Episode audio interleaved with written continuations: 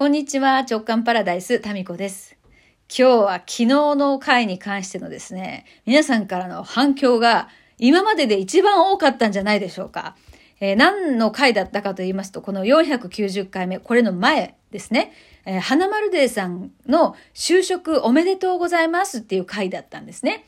で、そのいただいたメッセージの中で、ちょっと私が気になる、えー、ところをご紹介してるんですよ。まあ、それは、すねるっていうことの話題につながっていて、まあ、その花丸でさんがむっちゃすねまくってるとかそういうことじゃないんですけど、すねるっていうことにつながる話題を提供してくれた2行が頭についてたんですね。で、そこからすねるっていうのも自分の経験も含めてですね、結局すねっていうのは、あの、次の段階としてねじれ現象を生むことになり、で、ねじれまくってですね、すねまくってねじれまくって、最終的には人間関係もこんがらがるし、自分の気持ちもこんがらがり、一番欲しいものを遠ざけてしまう、それがすねですって話をしてるんですよ。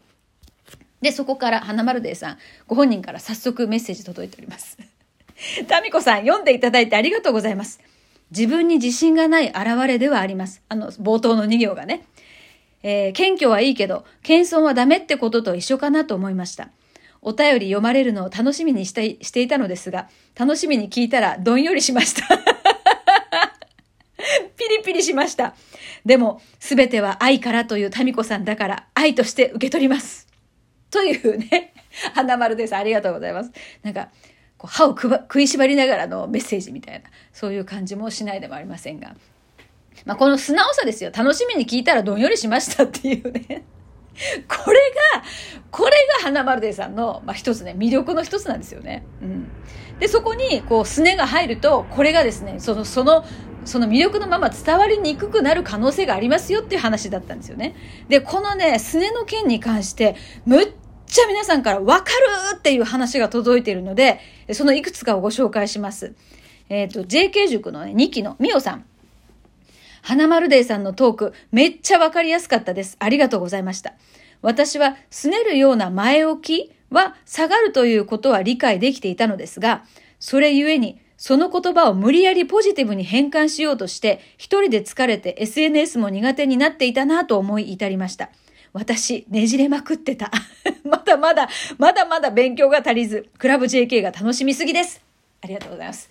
えクラブ JK1 月スタート予定。JK 塾卒業生限定の秘密結社みたいなそういうイメージで考えておりますんで楽しみにしててくださいね。ね。でこのミオさんの場合もまたちょっとね、あるあるっていうかみんなもそうだそうだって思うところがあると思うんだけど、すねることはじゃあそれはやめようかなって思うがゆえに、それをじゃあ今度無理やりポジティブに変換しようっていうねじれ現象が起こってんですよ。これはさ、疲れるよね。疲れますよね。だって私もそれだって20年間ヨッシーに対してそれやり続けて、もう一回転どころじゃないですよ、もう。ねじれにねじれて、もうそこがですね、血がいかなくなって、もうちょっとで腐り、腐って落ちるとこでしたからね。それぐらい、なんか循環が悪くなるんだよね、ねじれると。うん。このみおさん例えば分かりやすかったね。で、さっきね、言い忘れたけど、花丸デーさんのこれ自分に自信がない現れでありますっていうふうに書いてますけど、私は、これ、花丸デーさんは自分に自信がないわけではないと思う。どちらかというと、自分に自信がある。だけども、自分の自信と同じぐらいの、外側の自分に対する反応じゃないんですよ。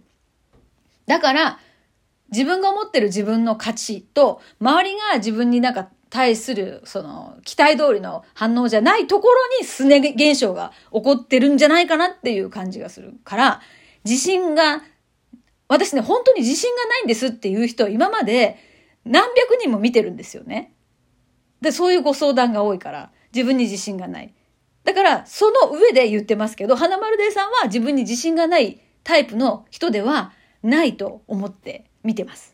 ということで、まあ、ここだから自分がね、思う自分っていうイメージとまた、ちょっとね、うん、案外違ったりするもんで、自信がないじゃないと思いますが、どうでしょうか。まあ、これ、花丸出さんが感じたことが自分にとっての正解なんでね、私はそう感じております。えー、みおさん。あ、微糖コーヒーもありがとうございます。うんと。あと、お花さん。花丸デーさんおめでとうございます。えー、頭のね、二分。謙虚だと捉えてました。目からうろ、鱗ですが、確かに無意識のすねなのかもっていうのも自分に当てはめたらむっちゃ思い当たる節が、点々点。怖や怖や。ぜひとも手放したい癖だなと思いました。すねの手放し方は、その奥の感情に気づくこと？やっぱり時間旅行とかが鍵になってきますか？もうあと一さじエッセンスを教えていただけると嬉しいです。すねはね、もうこれね、もう習慣化してるところがありますね。これ自分を振り返ってそう思いますね。だから、最初、すねっていうことでねじれ現象が起こるじゃないですか。そしたら、そのねじれた勢いで、どんどん同じ方向にねじれていくんですよ。これ、ね感性の法則？ねじれの法則？一方方向にこう力が働くとですね、だんだん加速していくんですね。っていうことが自分を振り返って起こっていたかなと思います。で、それを止めるためには、一回全部やめるっていうことやめて止まるとか休むとか緩むとかそういうことだと思うんですよね。だから実際なんか紐がこんがらがったりした時に、こう、闇雲に動かすともっとこんがらがるじゃないですか。あれに似てるんじゃないかなと思うんですよ。こう、緩む、うん、ことが、えー、その、すねの手放し方の近道なんじゃないかなっていうふうに思います。はい。まあ、なんか参考になったら嬉しいです。あと、るんちゃんからもいただきました。えー、タミコさん、こんにちは。今回のラジオトーク、ドキッとしました。花丸デーさんへの愛からいつもと違うテイストで話しているタミコさんにドキドキしつつ そして自分に思い当たる節がありすぎる内容でした。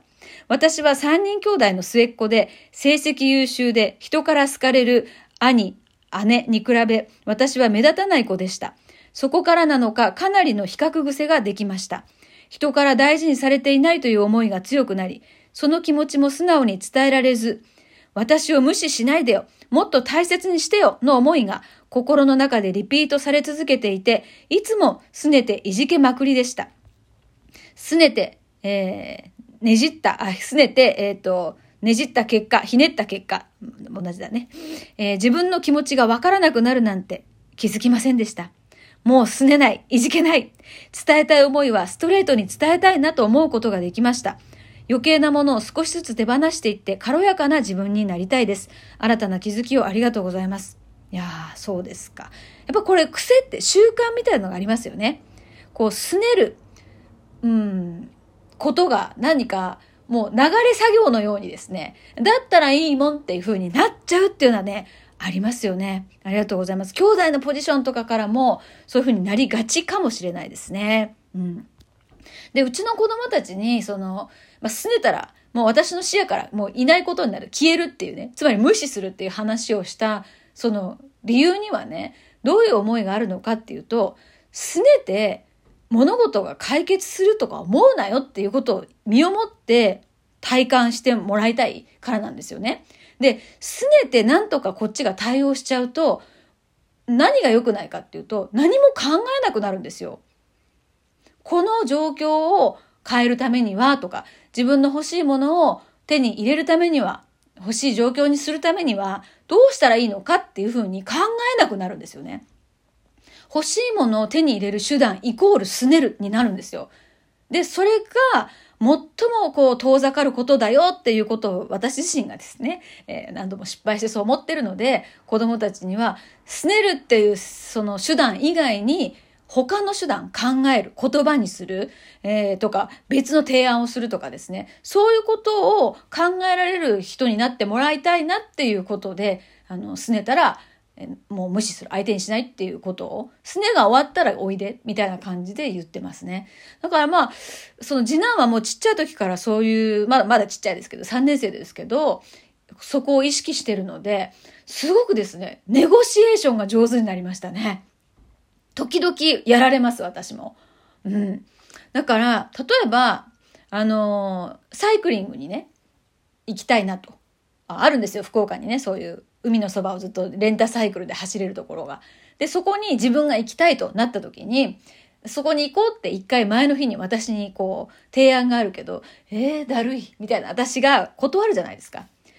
で、彼はそこでね、いじけないんですよ。考えるんですね。で、次の日起きた時に、私に一番に聞く質問が、お母さん、電動自転車と普通の自転車とどっちがいい？っていう、この二つの提案をしてくるんですね。行くか行かないかの提案じゃないんですよ。行く前提で、電動か普通のかどっちがいいっていう聞き方をするっていうね、そういうことを考えるようになったんですよね。どうやったら連れてってもらえるのかなっていう。まあこういうふうにですね、考えられる、なんかすごいなっていうふうに思いますね。まあそういう訓練として、えー、あの、すねてなんとかなると思うなよっていうのがうちのもう方針ですね。じゃあもう一人ぐらい。えっ、ー、と、もなかさん。えー、タミコさんこんにちは。花丸デーさんのラジオトークを聞きました。ああ、わかる、わかるよとうなずきながら聞き、危うく首がもげるところでした。だって自分にはその要素があるから。花丸デーさんの無自覚のすね、無自覚の怒り、かつ、すねてないもん、怒ってないもん、むしろ私我慢してるもんであり、さらにはそういう人に遭遇した時はめんどくさいやつというまさに天に唾吐く私。話を聞いて、見て褒めてが言えるように、まずはそんな自分を認め、認められるようになると随分楽になる。特に、花丸デーさんの素直さがエネルギーとなって、ドーンとハッピーゾーンに行くと思いましたというね、このモナカさんも、あの、まあ、自称、すね歴が長かったという方なので、まあ、そこからの経験談でね、えー、この愛あるメッセージをいただいております。ということで今日は、えー、この前の回の490回から、えー、皆さんからいただいたお便りご紹介しました。ありがとうございました。